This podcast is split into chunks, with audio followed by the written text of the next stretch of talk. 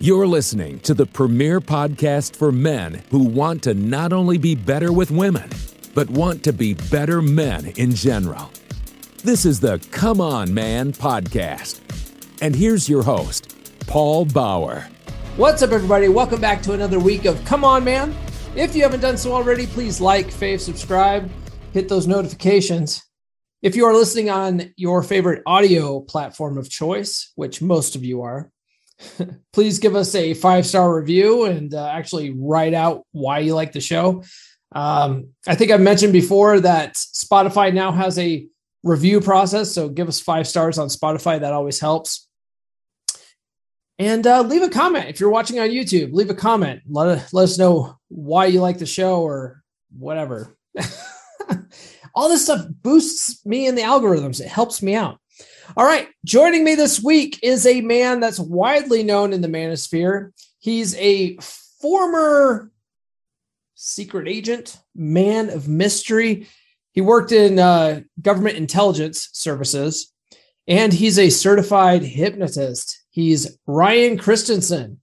And we go into a lot of depth into ways that hypnosis can help you basically dig out the garbage in your subconscious and fix some key problems that might be holding you back in life. And uh, I found it fascinating, and I hope you do too. And I will bring you that conversation right after this. Look, Bumble knows you're exhausted by dating. All the must not take yourself too seriously and 6 1 since that matters. And what do I even say other than hey? Well, that's why they're introducing an all new Bumble with exciting features to make compatibility easier, starting the chat better, and dating safer. They've changed, so you don't have to. Download the new Bumble now. This episode is brought to you by Ghostbed. You want to get laid, right? Well, she wants to be comfortable while you do it. She doesn't want the spring from your old busted mattress jabbing her in the ass. So up your bedroom game and do her on a ghost bed. The link is in the description. Your purchase helps support the show, and she's going to come back for Mo. Win win. See what I did there? Remember, use the link in the description. Oh, you'll sleep better too, but we all know what you hornballs really care about. Do her on a ghost bed. All right, joining me this week is a man widely known in the manosphere. He's a former spook and a current certified hypnotist. It's Ryan Christensen. How are you doing today? Doing really well, man. It's been a good day. That's awesome. You know, I, I we were talking about this offline, but mm-hmm. um, until I was doing my homework on this, I had no idea that you were so well known in the manosphere. I've been around. I've been around. I've been in a lot of groups, right? Like I, I joined up with Rich Cooper's group probably late 2018, early 2019 after I started trying to figure out how to get back in the dating scene. Um, cause I got divorced a second time. And, uh, you know, I'd been in the, the BDSM, the kink and the swinging scene for like close to 15, 16 years at that point. And that scene had really kind of turned. Um, and I really didn't fit in there anymore. So I'm like, okay, now I have to figure out how to date like normal girls, mm-hmm. which was a big thing because I hadn't done that since like, I don't know, like high school, right. which was a long time prior to that, you know, 20 something plus years before then. Um, and so trying to hop on Tinder and figure that thing out and figure out Bumble and just like try and figure that was just a nightmare, especially in DC. DC is kind of known for being a tough dating market, kind of writ large. So got into Rich Cooper's group, um, started reading the Rational Male again, going back through that material. Um, got into John with Modern Life Dating, his uh, his body language mastery courses, um, and just started doing the work. And you know, getting introduced to guys like Troy Francis from there, Sterling Cooper from there, um, Paul Benjamin from Apex Mindset as one of uh you know met him through Rich Cooper's group. So just managed to get in with all these really great guys who were doing phenomenal work. So when I started doing hypnosis in early 2020, um, started off for my services and and making the rounds. You know, I do presentations for John for his uh, quarterly runnings. I usually pop in and do some work for Troy Francis whenever he is he has his uh his his um, courses that he runs every quarter um, on like mindset and game and everything else. And you know, just saying, hey, this is where I am, this is what I'm doing. And because I had some credibility, because I'm already in those groups doing work and everybody kind of already knows me, it definitely made it a lot easier for me to to make uh, inroads quick. Yeah, that makes that makes sense. So you're that was another thing that I noticed too in in one of your interviews mm-hmm. that you were married twice. Um, twice. And uh, I was just I was curious about that experience. Mm-hmm. So uh, now, correct me if I'm wrong. I think this is what I wrote down in my notes. Uh, but y- you had like sort of learned a lot of this, this similar stuff that uh, you know, like the, the pickup artistry type mm-hmm. stuff to get into those relationships. But then once you were in those relationships, kind of fell back on old habits. Well, the first marriage was back, oh, in my early 20s. God, how old was I then? Like 24, 25 years old. Um, I was in the Marine Corps. She was in the Air Force at the time. We met in language school.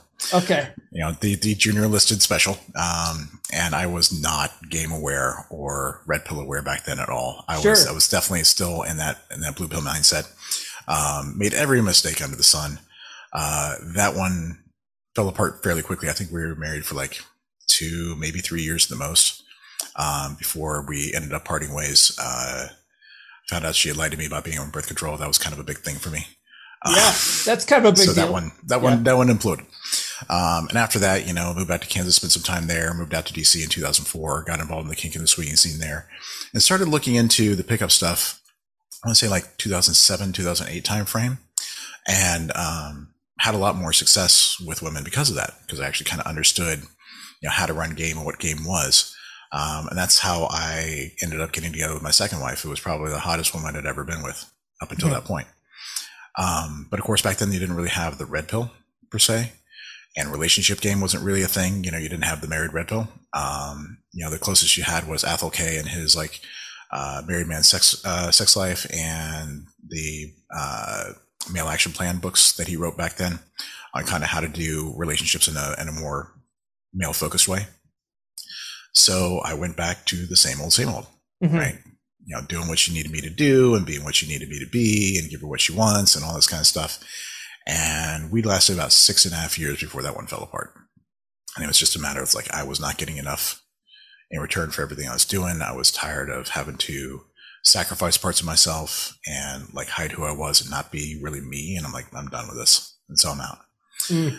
So it was after that second marriage that I got back into looking into the red pill more heavily and trying to understand like why was I doing the things I was doing, try to figure out what I was doing wrong in relationships, what I was doing wrong, trying to attract women in the first place, trying to get all those questions answered that, you know, we need to answer as guys in order to live a good life, actually have the relationships we want and actually be able to get sex when we need it, be able to get the kind of women we want in our lives. Yeah, for sure. You know, one thing I've noticed is um, before a lot of the red pill stuff happened, right? There a lot of people came into the space from the pickup community, learning pickup, but the pickup really teaches you how to get the girl initially. It doesn't teach you teach you how to maintain a relationship. And now that there's a lot of material available, I find that what a, a, a lot of guys do is they'll learn, you know, pickup. They'll also learn the red pill stuff, mm-hmm. and they'll get into a relationship, but they'll still they'll go, you know what, I don't need this anymore. I've got her. Right. And they'll still fall back into the old habits. And then yeah. That when when things fall through, then they they're they're back in the community again. You're like, why the fuck did you stop? Well, it comes to God. There's so much on this one. So part of it is that there's a major difference between hiring and retaining. Mm-hmm. right? You actually have to learn how to manage employees if you're going to run a business, right? Mm-hmm. And there's a lot of people who are good at attracting talent, but are terrible at actually managing and keeping talent on board in a business. Sense. And the same thing goes in relationships, right? Being able to, to actually sell who you are as a man and the relationship you want to somebody and get them interested, that's actually relatively easy. Mm-hmm. You know, and a lot of the pickup stuff is based on create a cool front and a cool persona that they can enjoy long enough for you to get what you want. Mm-hmm. The problem is there's usually not a lot of substance and not a lot of you in that persona you're creating. So you can only keep up that facade for so long before becomes obvious you're not actually rolling around in Lambos all the time. You're not actually popping bottles in the club 24 7, 365. And they're like, okay, well, I came for that. Where's the Lambos? Where's the bottles? You're not giving me that anymore. I'm out of here. Mm-hmm. Right. So work that people don't tend to do or don't tend to do until they've had some success is they don't actually take a look at what's wrong with them and what kind of baggage and what kind of burdens they're carrying around in themselves and fixing that stuff mm-hmm. so that they can actually walk in and say, okay, this is who I actually am. And you want this guy. Yeah. Because that's going to be a lot more fun And that's going to be a lot more sustainable and have a lot more depth, right? So part of it is trying to build a relationship based on a persona that you can't sustain long term. Part of it is that once you've got that person, you go back to who you are, right? And if that wasn't who you're projecting in the first place, that's going to cause problems. Mm-hmm. And last but not least, a lot of guys don't actually do the hard work to take a look at who they really are inside and fix the stuff that's wrong so that they're walking into relationship, you know, whole and stable and solid so that they can actually move through the relationship whole and stable and solid. If you're off kilter, if you're needy, if you've got all this baggage you're carrying around, it's hard to run a relationship and lead a relationship from that position of strength because you're not actually in a strong position. Yeah. Yeah, that makes a that makes a lot of sense. Now, you've only been doing the hypnos uh, is it a hypnotherapist or hypnotist? So is there a difference? I'm a hypnotist. Um, hypnotist. The difference okay. between a difference between a hypnotist and a hypnotherapist depends a lot on state law. okay. Okay. In in the state of Texas where I'm at right now, hypnotherapy is classed as psychology as uh, psychotherapy. So you have to have a you know an actual PhD. You have to be licensed. You have to be have a social worker degree or something like that. I don't have that. I'm just a hypnotist, right? Okay. I don't treat. I don't treat you know, ailments and stuff like that. I don't diagnose people. I just help people solve problems. Got it. All right. And quite frankly, I like that approach better because it gives me a lot more flexibility in the models that I use and, and, and how to help people. Because for me, it's all about stories. Sure. It's all about the stories you tell yourself about who you are and how the world works and what things happen in your past and what those things mean. And so stories that kind of trap you in certain modes of being. So with me, I'm all about just working with figuring out what those stories are and helping you find better stories to tell. And yeah, I've only been doing this since, oh man, I got certified at the beginning of 2020. Mm-hmm. Started seeing clients in like April or May of 2020. So a little less than two years now. But the thing is that I spent 23 years in the intelligence community. Right. Right. I spent 23 years trying to figure out how things work at a distance when I had limited information. 23 years, like figuring out how these different systems worked and trying to figure out what questions to ask to get to the pieces of the puzzle I didn't have so I could actually understand that. So you give me a tool like hypnosis where I get to ask your unconscious mind, the part of your mind that's running all this stuff. Okay, cool. Why are you doing this? Like, show me the problem. Show me how this makes sense to shoot yourself in the foot every other day. Show me how it makes sense for you to give up frame and start being what everybody else wants you to be once you get in a relationship. Show me how it makes sense to procrastinate and not let you start the business you've always wanted, right? Mm-hmm. Those things have a purpose. Cool. Show me how. And then I get to go digging around to find out what that reason is. And once you have that, once you understand that story, then it's just a matter of showing your mind what it missed. And that's an easy, easy thing to do, right? Because I spent 23 years doing exactly that. So even though I'm new in the hypnosis space, when it comes to like figuring people out and figuring out what's going wrong and figuring out how those stories work and figuring out how to change those stories to get to where you want to go, been doing that forever. Got it. Okay. Yeah, I was gonna. How how do you become a certified hypnotist? Like what what do you have to go to a school for that or um... well yeah there's you know depending upon which school and which which uh, organization you work with i originally got certified through the national guild of hypnotists here in the us that was 100 hours of training i did in person. Um, a lot of it is about what hypnosis is different techniques to get people into hypnosis a few different things that you can do while you're there a lot of do's and don'ts a lot of ethical stuff a lot of legal stuff um, but fundamentally, it doesn't take much to get certified as a hypnotist. I mean, learning how to hypnotize somebody, you could do that in an hour. Getting somebody into trance is easy. If they want to go there, they want to play the game, it's easy, easy, easy to do. Right. Mm-hmm. The magic is what do you do when you're there? Mm-hmm. Right. And so for that, I've done probably 600, 700 more hours of training with different techniques and different theories and things like that. Um, regression techniques and different uh, ways to get people in, different tips and tricks while you're there, how to handle different problems that come up. That's where the magic comes in, is figuring out how you take that altered mental state and do something useful with it. Right. So it took a while for me to go ahead and put together a tool set that allowed me to use, you know, that 23 years of experience in a way that I can use that to help people while I'm down there. Becoming certified as a hypnotist doesn't really do much. Um, in and of itself. Like it's that basic grounded skill set of you can get somebody in, you know the do's and don'ts, you know the legal ramifications, you know the ethical stuff you need to do.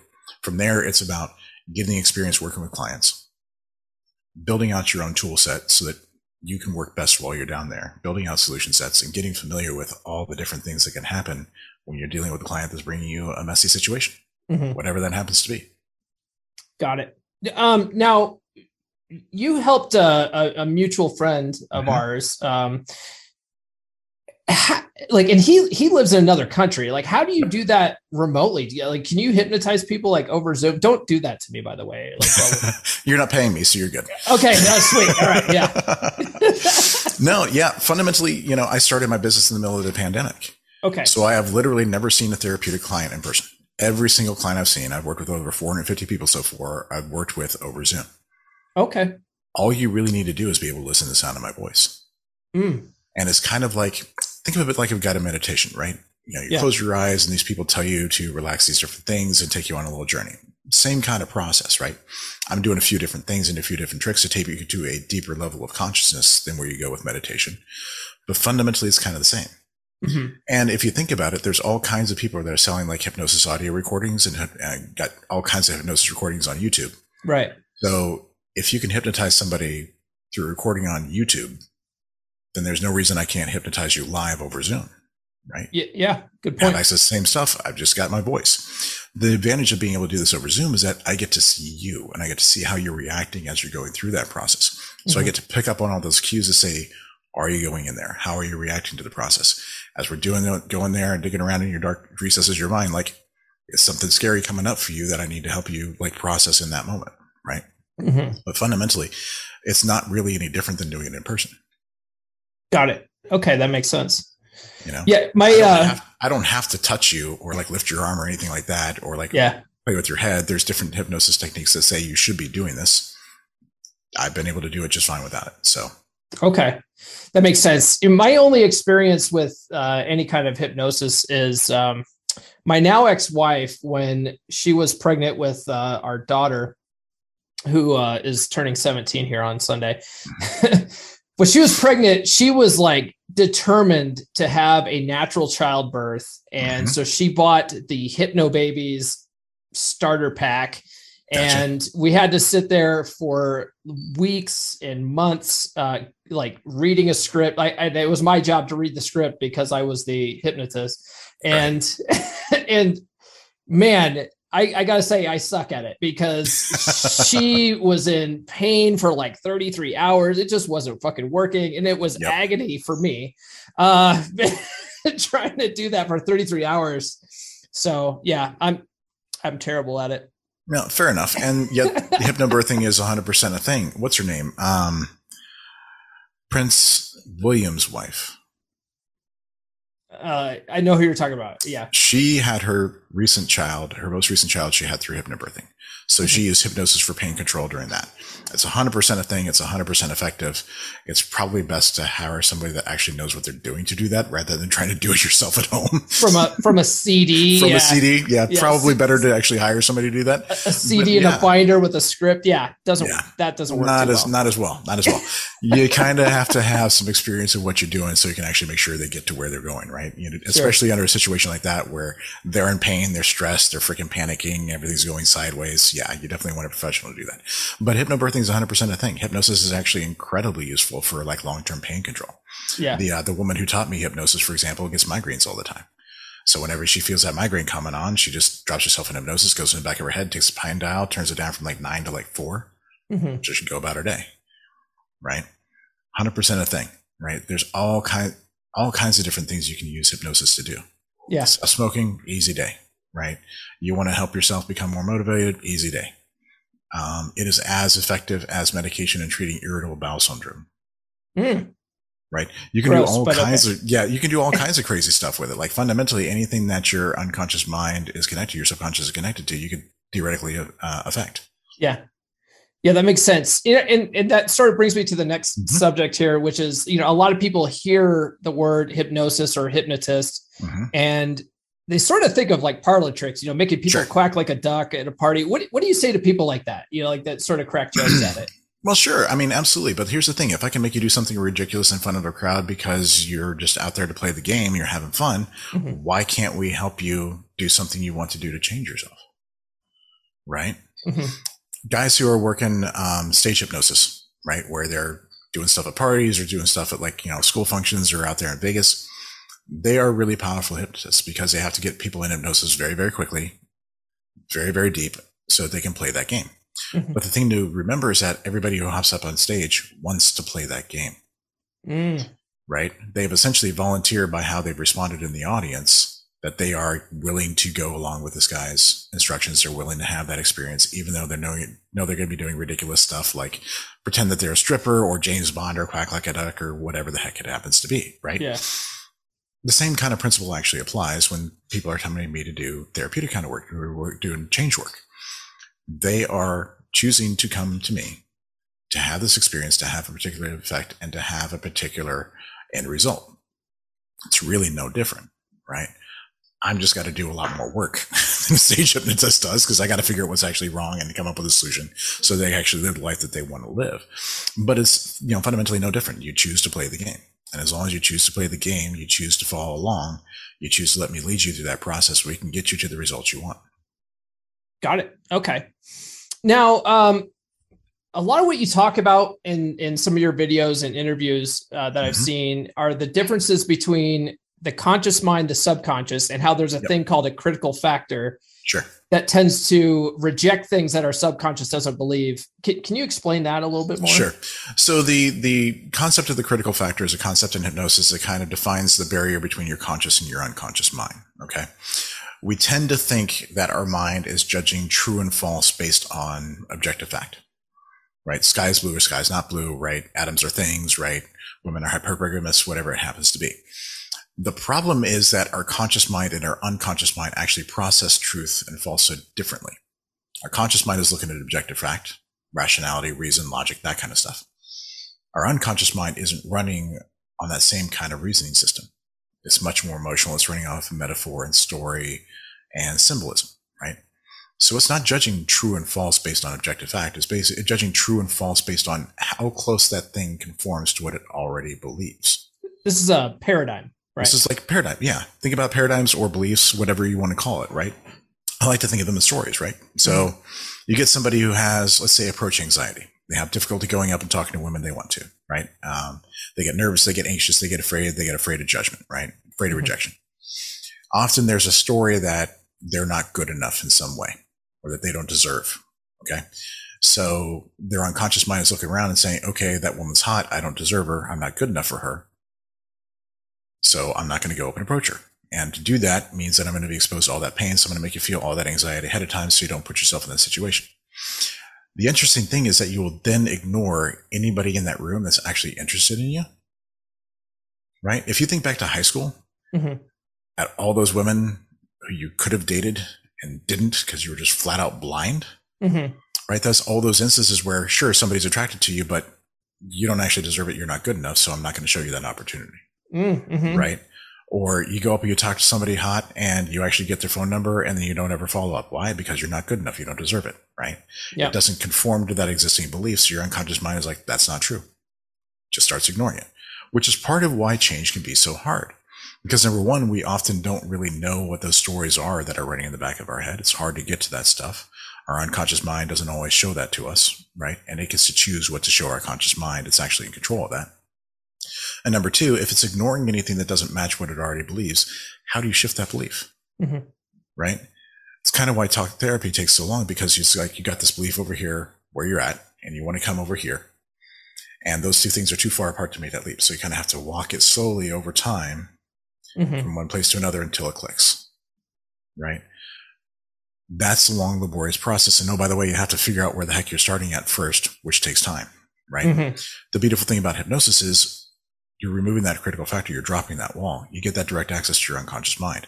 So I can go directly to that old belief, figure out exactly what it is, and take you from here to here in one go instead of having to walk you there over time because I don't have to deal with that wall. Mm-hmm. That's why hypnosis is so powerful a tool when you're talking about change because you don't have to fight your way through that process. You get to have that direct conversation, negotiation with your unconscious mind. Show it the things it missed, show it the things it didn't understand back then. Mm-hmm. Right got this one, uh, you know, uh, example I use all the time, right? You're six years old, you're hanging out on the playground, little Susie comes up to you, calls you a poopy head.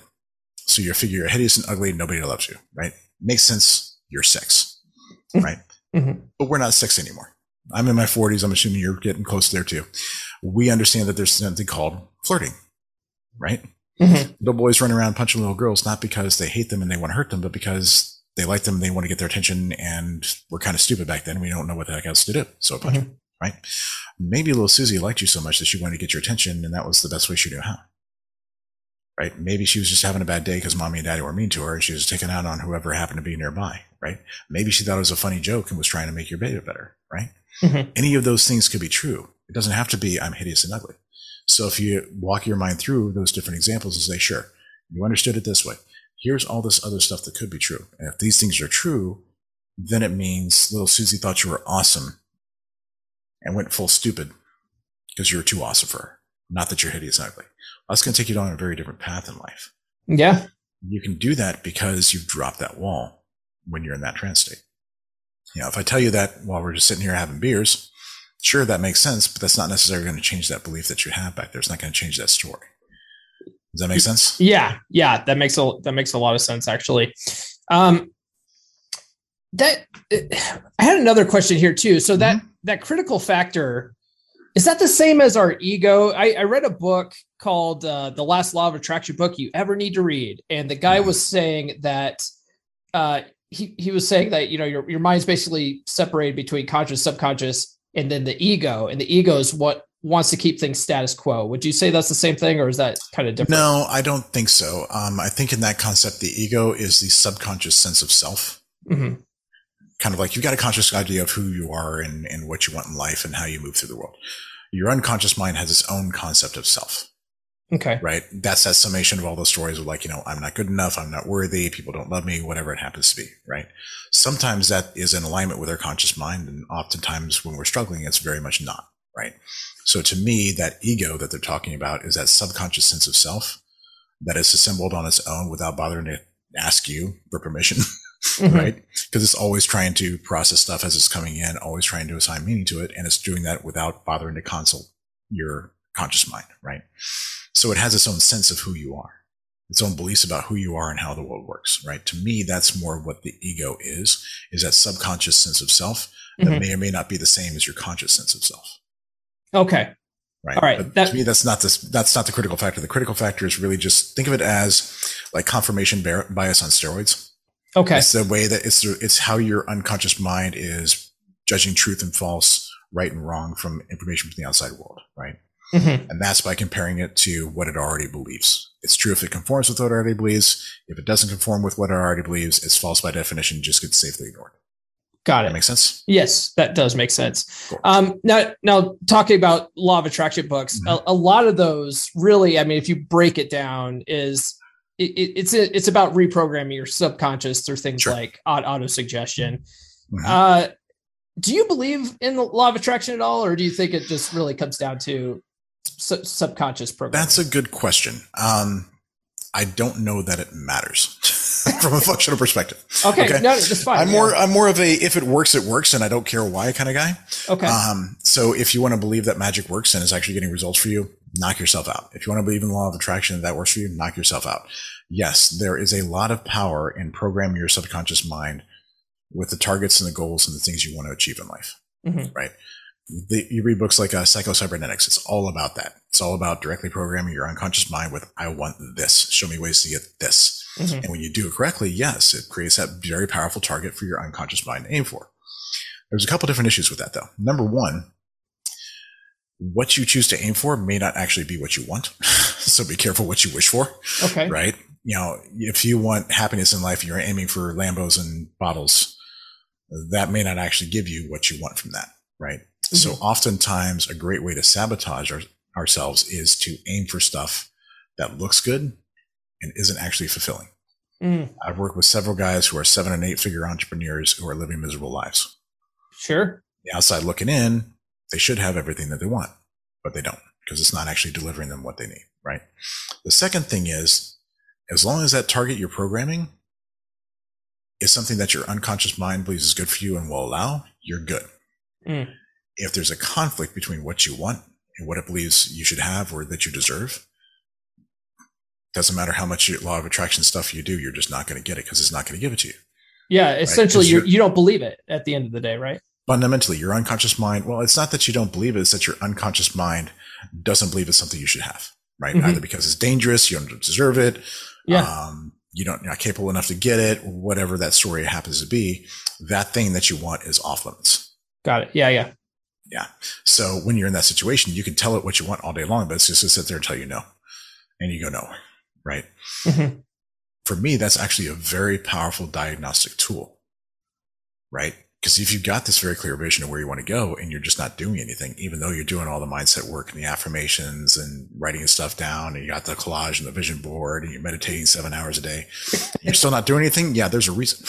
Yeah. That's a very, there's a very clear signal there that there's something wrong between what you consciously desire and what your unconscious is, is willing to, to deliver for you and help you get.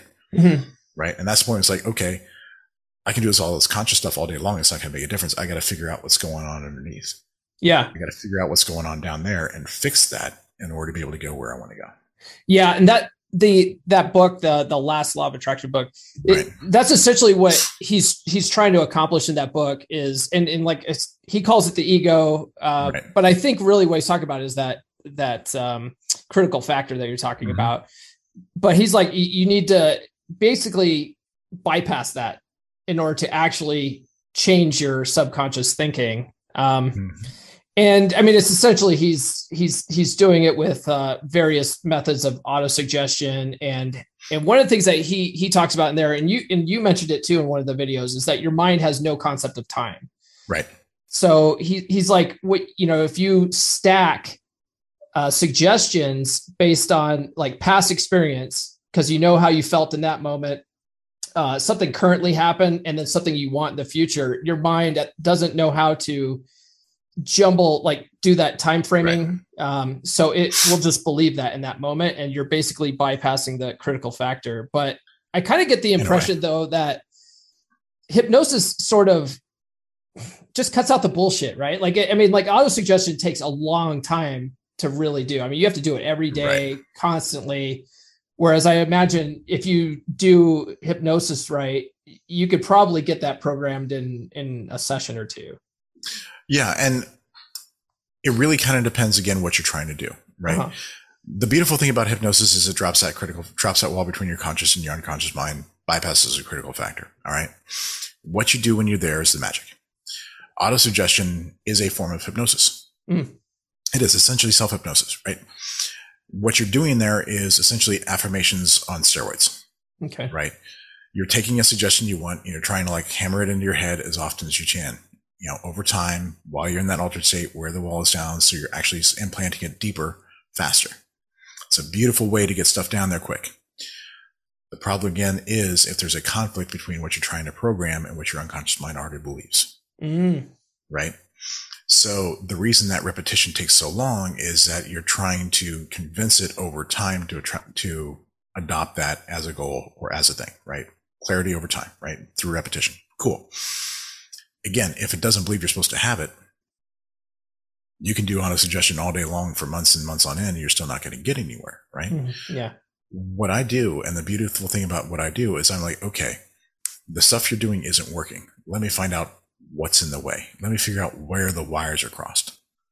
And I'll go in there and I'll help you uncross all those wires so everything's actually plugged up right. It's where instead of believing that you don't deserve it, you deserve it. Mm-hmm. Instead of being you're unworthy, you're worthy you're good enough, right? There's no reason to be to fear judgment because the only reason you fear judgment is if you're not good enough. Mm-hmm. Like I'm not worried about people judging me because I'm freaking awesome. Right? Yeah. Judge me all day long. Yeah. Right. Judge me all day long. Right. You think that somebody like Michael Jordan's worried about hopping out on the basketball court? No. He knows how good he is in that sphere. He has absolute confidence in that. Right. So if we can go in there, we can uncross all those wires and get rid of all those walls and those barriers that are holding you back then all that auto suggestion stuff, all the affirmation stuff you're doing, all of a sudden starts working mm. because now there's nothing in the way. There's no conflict between what you want and what your unconscious mind believes is good for you, right? Or wants to give you or thinks is allowed, right? So for me, the beautiful thing about hypnosis is that number one, yeah, you're definitively dropping that, right? And a hypnotist can usually get you a lot deeper than you can get yourself, right? Because mm-hmm. you kind of have to still have some conscious presence of awareness to like have their affirmations run and things like that. So number one, you can get deeper. Number two, a hypnotist is usually better able to frame things and suggest things to you in a way to have a greater impact. So you're usually able to get results faster.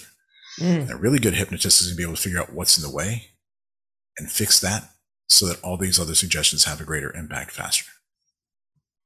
Got it. Okay. That's awesome. but yeah, in terms of in terms of speed, like I had one guy who came to me who'd smoked weed every single day for 14 years. Um, one session he didn't smoke after that. Is that why he went to you though? He was like, I I, I want to yep. give up weed. He wanted to give up weed and was like, cool. One session, smoked every single day for like 14 years. Didn't smoke after that. That's impressive.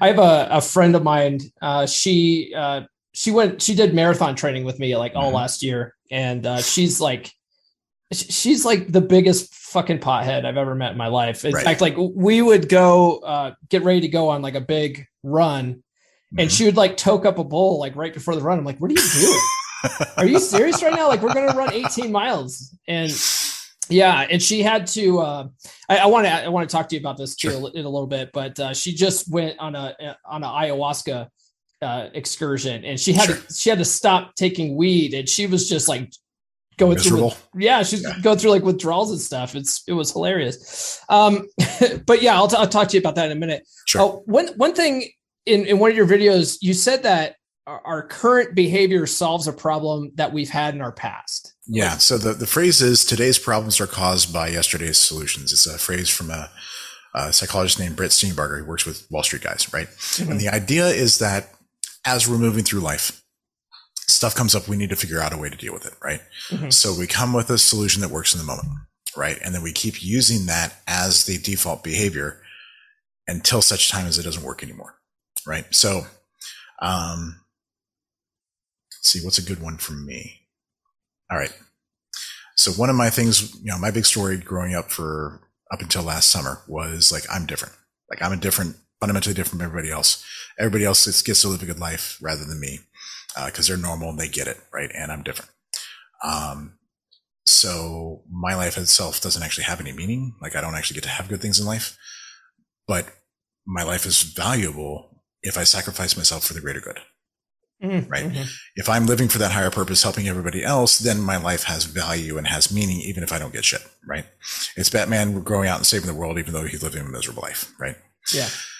That worked really well because it kept me breathing for 45 years. Mm-hmm. The problem, of course, is that I'd lived, had pretty miserable relationships, didn't really get it where I wanted to with my career and everything else, right? So that became the new problem was that this old solution of throwing myself under the bus every other day was making me miserable in all these different ways, right? So that old solution of sacrifice for the greater good as a way to keep myself breathing, right? Because life wasn't really worth living otherwise. Mm-hmm. That became the new problem because it was actually making everything worse for me, right? Now, I had to go back and fix the not wanting to be alive piece first. Yeah. Before I could fix the throwing myself under the bus piece. Right. Sure. So whenever I'm looking at all these different things, um, I'm always looking for, okay, what is the impact of these behaviors? What is the goal of that behavior? Because that's going to tell me what problem your mind is trying to solve. Because if I can figure out why that's still a problem and fix that in a different way, or show that the problem isn't actually a problem anymore, or maybe even never really was, then there's no reason to instigate that set of behaviors, right? Mm, mm-hmm. Worked with a client. Um, he grew up in a really shitty household, right? Just miserable childhood. You know, didn't really want to be there, didn't have a whole lot of reason to live either, right? And the only things he enjoyed growing up were like comic books and food, right? Comic books, candy, that was it, right? Mm-hmm. So this guy is probably 350 pounds or so and just having a hell of a time trying to lose weight. Well, mm-hmm. his main, his, his way to keep himself going the only source of joy in his life for so long had been food, right? Why are you ever going to let yourself stop eating if that's the only reason you have to live? Right, right. Yeah. So we had to go back and figure out that that's why he was eating so much all the time. And then we had to go back and give him other reasons to live and fix that piece so that now food wasn't the only thing he had to live for. Once you do that, then he can actually live a healthy life and actually diet and lose weight and exercise because he's not getting in the way of that thing that's keeping him alive. Yeah. Right. So Yo. it's about it's about that. It's about figuring out okay, this behavior has a purpose. What problem is it trying to solve? Figure out a new solution to that problem. Yeah. Yeah, that was a, another note that I put down because mm-hmm. I, I put I put out a lot of TikToks um, yep. and stuff like that where I you know I tell men like you know get off your ass, go to the gym. Like excuses are like assholes. Everyone's got one. You know I, you know I, I put out a lot of videos like that. A lot of guys do that. Uh, mm-hmm. There's a lot of motivational speakers that do that, sure. but but in one of your videos, you were saying that uh, that doesn't work for guys like comic book guy because yeah. They you could tell them all day long, hey, just do the work, man. Get off your butt. Hey, lo- go to the gym, lose some weight, and they won't do it because they have a, some kind of self-limiting belief that says they well it's it's a little bit deeper than that. It's actually more dangerous than that. Um, okay. it's literally life-threatening. Yeah. Kind of goes like this. When you've been in that place when you've been in that dark depressive place where life isn't worth living you kind of want to give up that's kind of that first step on the road to ending your life mm-hmm. right and your unconscious mind isn't stupid it recognizes that's where that ends up right so as soon as you start walking down that path or if you've been in that place a couple times it's like okay now i have to have now I have to keep you alive even though you don't want to be. Mm. Right. So it now has to protect your life from your conscious mind because ending your life is a conscious act of will. Right. Mm-hmm. So what it often does is like, okay, you started feeling that when you felt these things about yourself, like you're powerless or you're weak or you're useless or you'll never succeed or whatever the heck it happens to be. So it has to keep you away from that as much as possible. Right. And the mechanism that kind of comes into play is this idea that, okay, if I try and go for the things I really want, like if I really push myself to have these things and I fail, then it proves all that negative stuff I thought about myself is actually true. Like mm-hmm. I don't really deserve it. I'm never actually going to have it. Life doesn't actually have anything for me. There's really no reason, right? And if that happens, then you're back in that really dark place that leads you down that path of ending your life. Mm. So since failure basically equals death and trying implies the possibility of failure, you're just not allowed to try. Mm. And so you come up with any excuse to where, like, if you fail, you've got an excuse for it. It's like, well, I could have lost weight, but cake is delicious. Right. Or I could have gone to the gym, but I had this other stuff to do. Right. Mm-hmm. You never just, you just never really fully allow yourself to go for it, to give yourself an out if you do fail. So you never prove to yourself all that stuff is true. So you never go down that road again. Mm. Right. It's a, it is literally a self preservation and a preservation of life thing. Right? Yeah back in July of last year, went and did some plant medicines. First time in my life I actually wanted to be alive that I can remember, right? I'm like, outstanding, great to be alive. I'm going to go freaking crush it. Life is going to be amazing. this was last year, 2021? last July, 2021, July 29th, 2021. First time I can remember feeling that way. Wow. Okay. Right. Not a good thing when you're 45 years old having that realization. Not sure. really the best day, but I mean, it's a phenomenal because like, oh crap, like now I do want to be alive. Now I do want to like go have this stuff. Right. Mm-hmm. And so I picked up, moved down to DC, moved down to Austin. I'm ready to start my new life. And I find myself kind of sitting around in my apartment with my thumb up butt. And I'm like, what am I doing? So I'm working with a coach and she's asking, like, so why, why wouldn't she's like, well, if I try, if I really try and like go big and go for what I want and I fail, well, then maybe I don't deserve it after all. Maybe I was wrong. Maybe mm. there isn't really anything in the world for me. I'm like, oh God, dang it. Cause I recognize that seeing, working with a number of clients who've been in that same space. I'm like, God damn it, I'm in the same space that they were. So then I had to go another do more work to unfuck that piece, you know, to fix that piece of things. Yeah. So that it was actually safe for me to try to where failure didn't mean I didn't deserve it and it wasn't for me, right? Where it's just, okay, failure is just like a step on the, you know, on the path, right? Once I did that, and then about two months of just like self-soothing and like making myself feel good, like now I'm on that road where like things are actually easy, where it's not a struggle to push myself mm-hmm. where like I'm actually allowed to apply all my talents towards something because now it's not dangerous for me to do so. Got it. Okay. That's it. That's interesting. Uh, so just although up until last year, even though you've yeah. you've been doing this work uh, at, by that point about about a year and a half. Huh? Yeah, yeah. And the thing is, like, I wasn't actually allowed to, to do any of it on myself. Because okay. my subconscious mind was like, I see you and I know you all your tricks. And if I let you do this, you're going to fix things that I don't want you to touch. So you're not allowed to do it. Right. So I had to hire other people to do work for me. Right.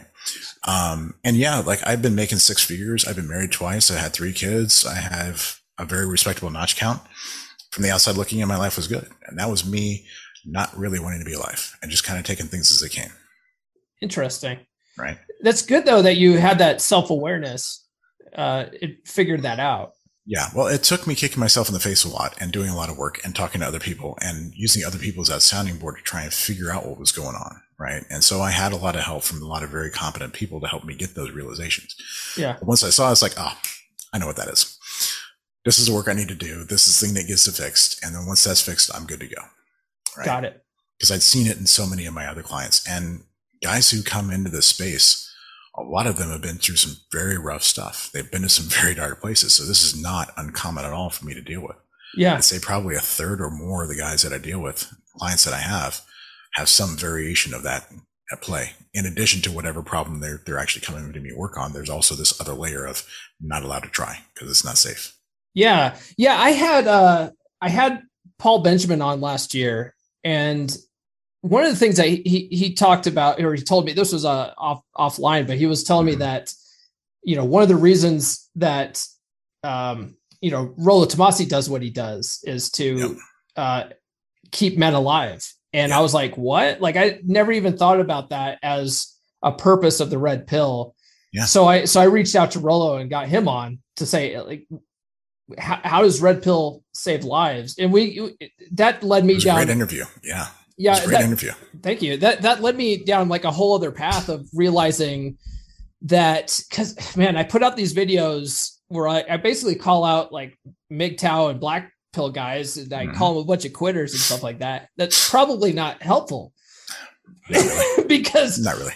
Because a lot of those guys, uh, one uh, one of the videos I saw you you were talking about those types of guys. Um, they're sort of in that space because they're focusing on things that they can't control. Because if they they do, like if they try to focus on stuff that they can't control, then um, well, they, they don't have to try to be better, I guess. Yeah, like if if they are doomed to failure because they're five foot 7 mm-hmm. then they don't have to try anymore. It's okay to give up. Right? It's okay not to try. It's it's reasonable for them not to try because they can't overcome this limiting factor that they have no control over. Right? If they've only got a class two jawline instead of a class four jawline, obviously they're going to be virgins forever. There's no reason to try. Right? Mm-hmm. So in a lot of ways, guys like that are so far in that down that dark path that like trying it all and failing, that's it. Right. So giving them any reasons to be comfortable being stuck and giving up and not trying is actually a survival mechanism for them. It's keeping them alive. Mm. One thing I often say is that your unconscious mind doesn't really care if you're happy. Its job is to keep you breathing. Yeah. So if you're miserable and breathing, it's done its job. Mm-hmm. Right. Those guys are often miserable. They are, however, breathing. Mission accomplished. yeah. Fundamentally speaking, right? Yeah. Now, how do you get through to guys like that and show them that change is possible? Man, that's got to be hard. That's hard. I've had one or two guys who have been MGTOW or Black Pill before come and work with me. Yeah. And I've got some really good results as a, as as you know as a result of working with me. They've got made some serious progress really fast. So that's possible, right? Mm-hmm. But they have to be willing to take that step. Yep. They've got to be willing to actually sit down and say, okay, maybe there is another way maybe this isn't hopeless. Maybe it's not the fact that I've got a class two jawline. Maybe it's not the fact that I'm five foot seven. Maybe it's the fact that I'm not trying and I'm not trying because it's dangerous. Mm-hmm. Right. Yeah. And if it becomes safe to try, maybe I can actually have all that stuff that I wish I'd had that I've been telling myself I can't. Yeah. Maybe I should put out a video talking about my shitty jawline. I'm like, you know, I I was born with a shitty jawline. Don't sure. stop me. Yeah. Sure. But the thing is, like, that's not actually going to resonate because they say, oh, yeah, but you're special. You're different. Yeah. You're the exception to the rule. Right. Yeah. There's always, right. there's always an excuse. Uh, but yeah. And, and again, it's a survival mechanism for them. They're just trying to fucking keep breathing. And I can't fault them for that. Is it miserable to listen to? Absolutely. Are there better ways? A hundred percent. Yeah. I'd rather they not rope. Yeah. Yeah, that's true. Yeah, because I, I had never even considered that as because I it was funny like in the in the man manosphere space they talk about how mm-hmm. women are so solipsistic right they only see right. things from their point of view i find that i see things from my point of view all the time well, like we're all a little solipsistic sure but it's i mean it's just availability right it's just yeah. if you've never been exposed to it if you've never had to work with people who are in that kind of space before yeah it's hard to recognize like it it one of the reasons I'm good at what I do is because I've been to a lot of those dark places. I've wanted to give up. I've yeah. been the guy who didn't have any value. I've been the guy who was anxious talking to girls. I've been the guy who sabotaged himself and shot himself in the foot a million different times in a million different ways. Like I've been there, done that. I've lived that life and I've worked with hundreds of guys who have done very similar things.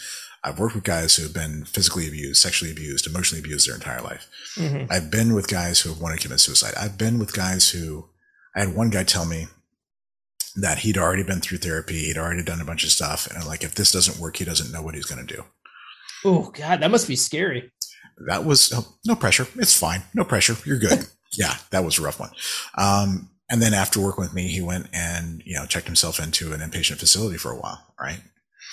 but part of it was having somebody who had who was who was doing change work and doing healing that was coming at it from a masculine red pill perspective and you could Yeah. actually talk to like having somebody like that me paul benjamin guys in the space you know ryan fowler that are doing that kind of work are incredibly valuable because we'll actually speak to men as men on their level helping them get where they want to be right but if you're not working in that space if you don't see how bad off some of these guys have it Yeah. if you haven't heard the stories man it's easy to dismiss right Yeah. part of the reason why a lot of these success gurus talk about like, oh, all you gotta have to, all you gotta do is just get disciplined and lock down and go for it, is because that's what worked for them, Yep.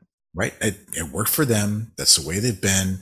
They don't understand why it wouldn't work for anybody else, Yeah. right? And they've got the science behind it. And they got this neuroscientist and these other guys that are saying the same thing. So obviously it works, right? And they're not wrong. Yeah. They're just not seeing the whole picture of why things aren't working. Sure. One thing that I always like to point out is like all models are wrong, some models are useful. Okay. Okay. Where like every single like solution set, every single theory is wrong and incomplete in some way. A lot of them are useful. But when one model isn't working, you got to sit down and figure out why. Right? You got to actually start poking around and seeing where it's coming apart and where it's not working. Mhm. And that's going to lead you to the actual solution. Right? Got it. Another thing that I've I've heard you talk about, and this is like completely other end of the spectrum, Sure. right? Whereas there, there's guys that don't want to try, they don't want to do anything because you know if if they do, they might fail. Then there's the guys that will just work their asses off, become complete workaholics at at expense to all other things in life too, right?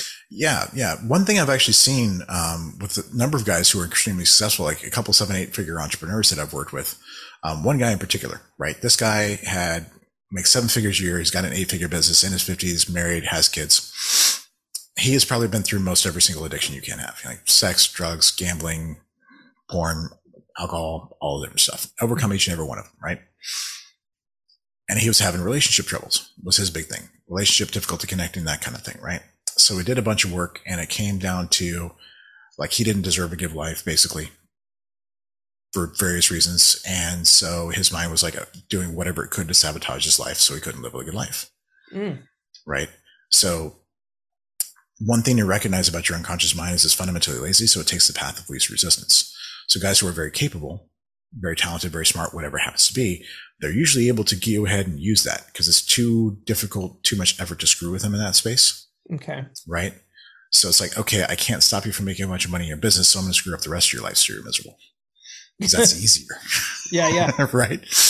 So for him, he, you know, he'd been through every single different addiction, and his mind was like, I can't let you live a good life, so it's just reaching for the next tool off the shelf.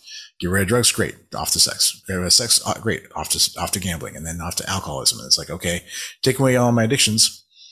Got done with the session. He's like, oh fuck. I'm like, what? It's like right before the session, he had called his attorney to file for divorce Mm. because his life was too good, not enough chaos, time to blow something up. Yeah. Taking away all his addictions, grab the next thing off the shelf. Divorce is going to mess you up really good. Oh yeah. You seven figures, years of pain, mess up your relationship with your kids. Right on target. Yeah, that so was like, oh crap. Luckily, he was able to, you know, get a hold of his attorney and pull things back and put that pin back in the grenade, right? And had amazing time reconnecting with his wife and are doing much, much better. But his mind was like, I just need a tool. Just need some tool to mess up your life because your life is too good. You're supposed to be miserable. So what am I going to grab off the shelf? yeah. And just reach for the easiest, most appropriate thing, tool at the time to accomplish that goal.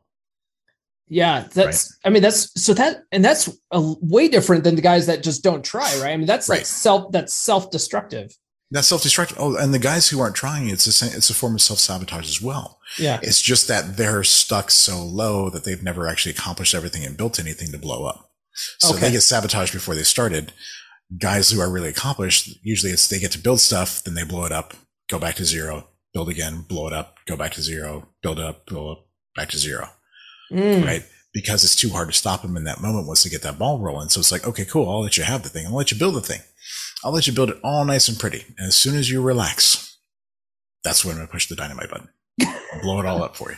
Wow, this is this is fascinating to me though, Oh, yeah. because like I, it's funny like uh, doing this research and stuff. Mm-hmm. I I was really and, and I and talking to other guys in the space and, and other guys that you know they they they have to do shadow work and and all this stuff. And i i think that's great. Um Yep. i just i can't think of anything in my life where i was like i don't think i have any like really deep rooted traumas. Sure. i might be and maybe maybe they're there. I just they're just tucked down deep. I don't know. Sure.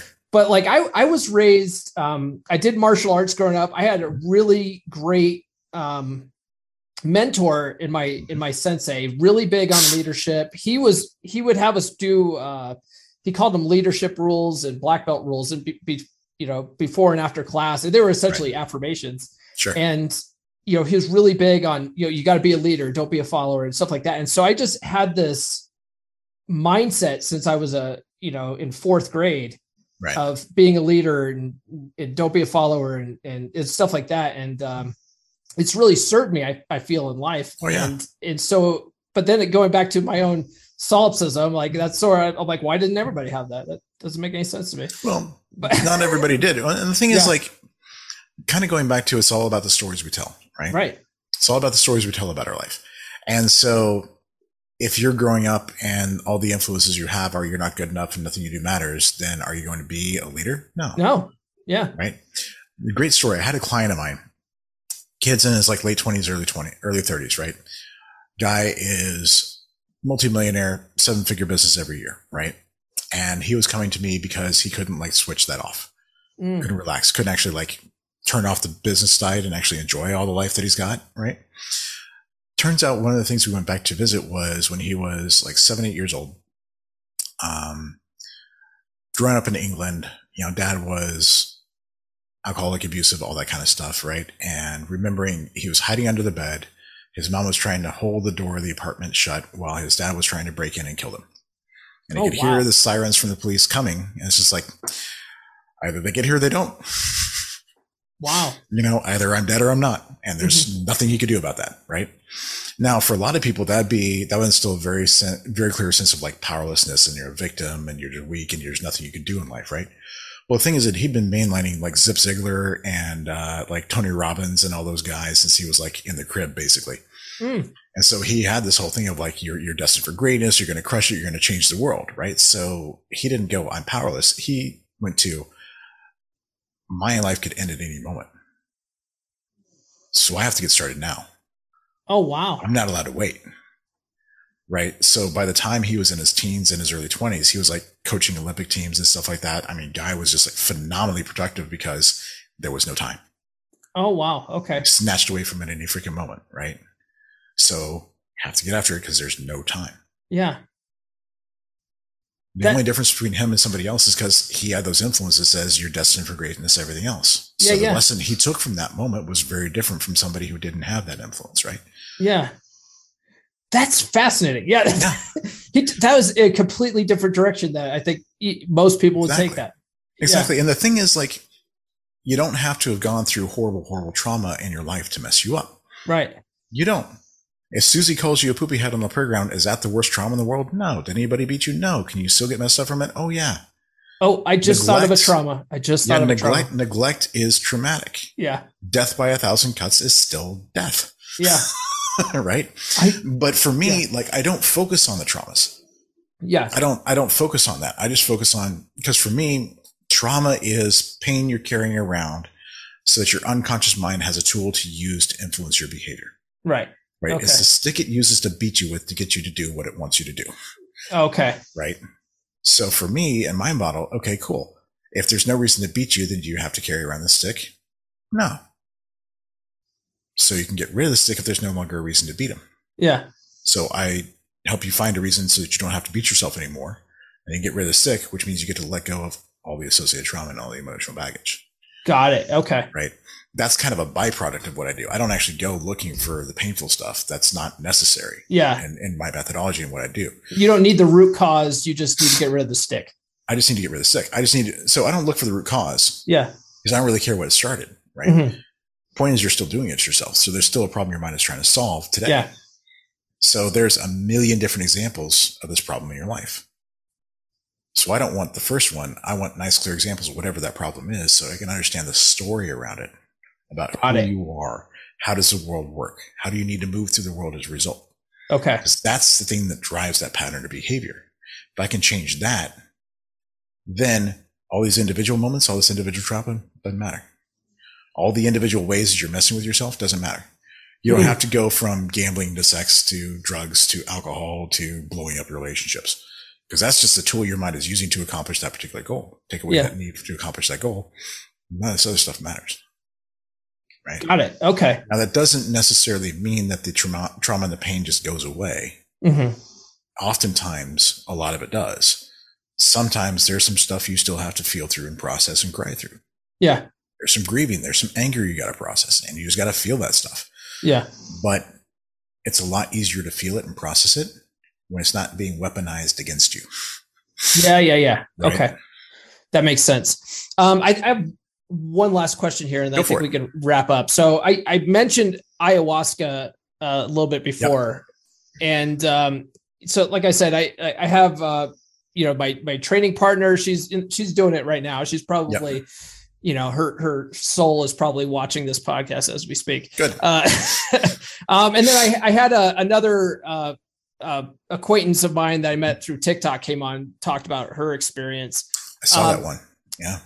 Have, have you experienced it? I mean, it's essentially like using psychedelics to dig So- out that kind of stuff too, right? Or no, is it not the same? Here's my view on psychedelics. Okay. I've done psilocybin, I've done LSD, I've done San Pedro, which is cousin of peyote. Um, I've done kambo, which is Amazonian tree frog poison. It's not a psychedelic, but it's another kind of plant medicine, right? Mhm. I've done Rome, I've done Hape, um, done a lot of that stuff in the past year.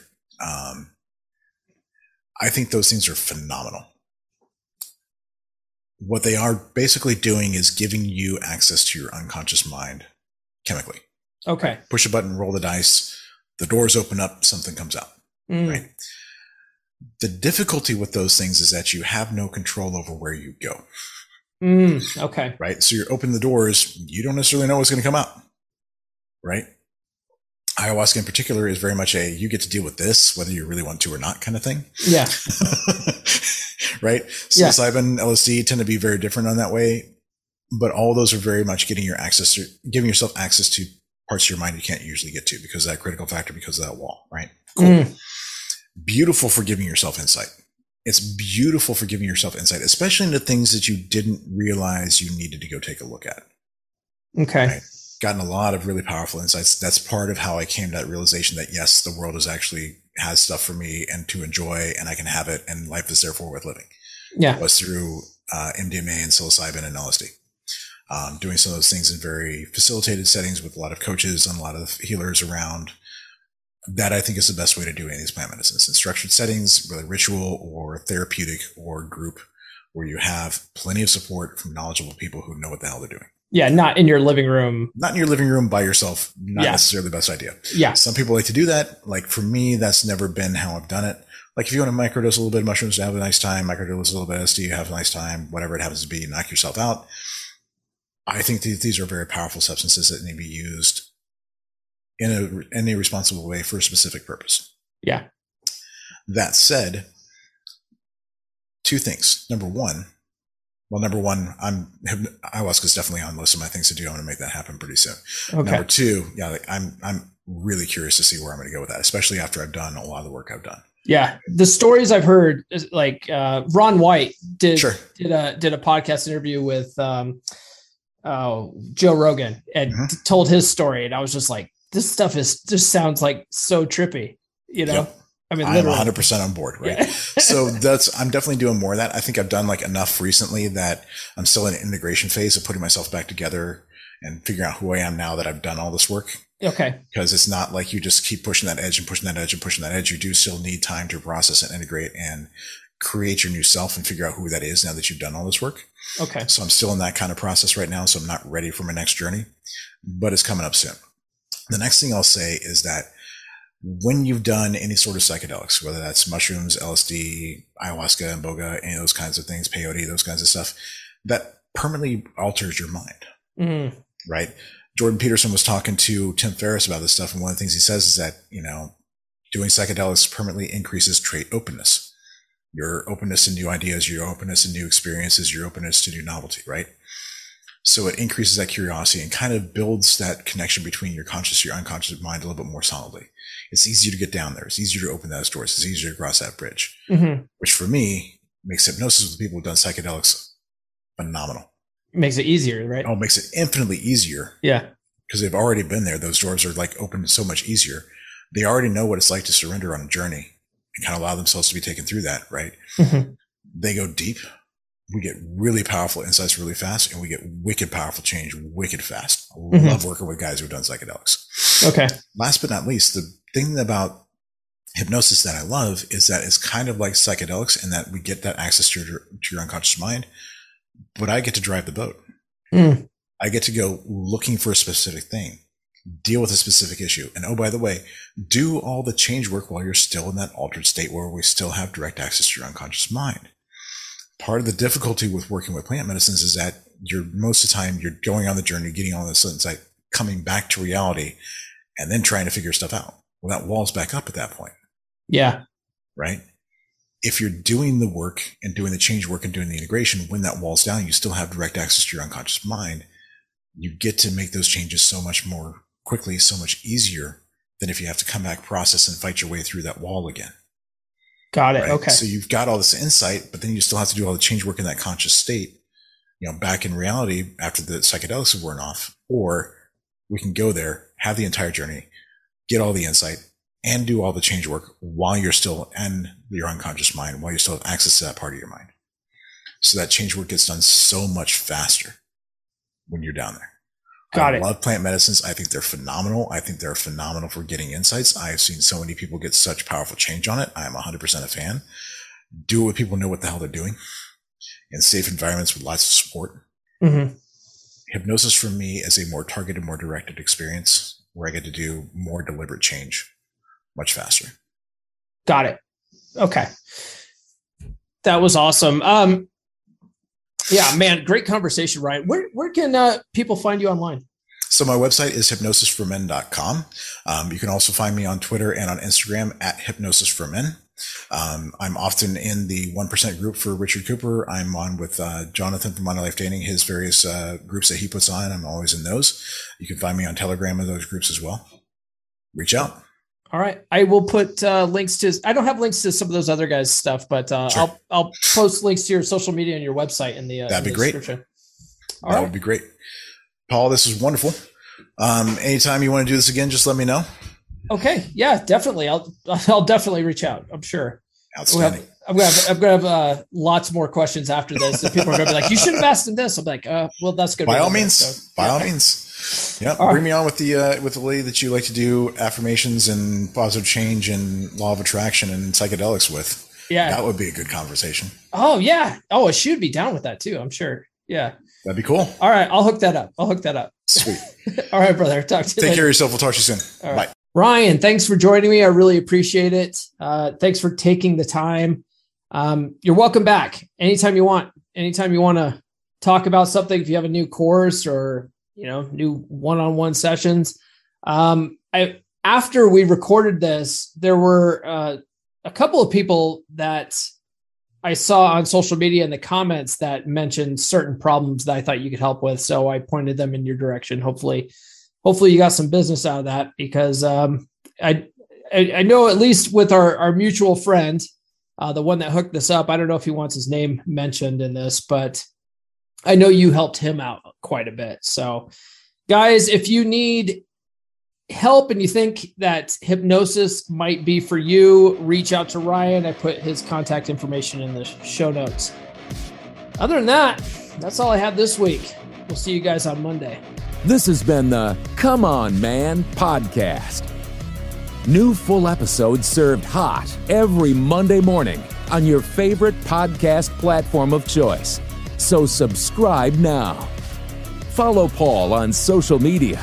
The links are in the description. Now, go out and get it.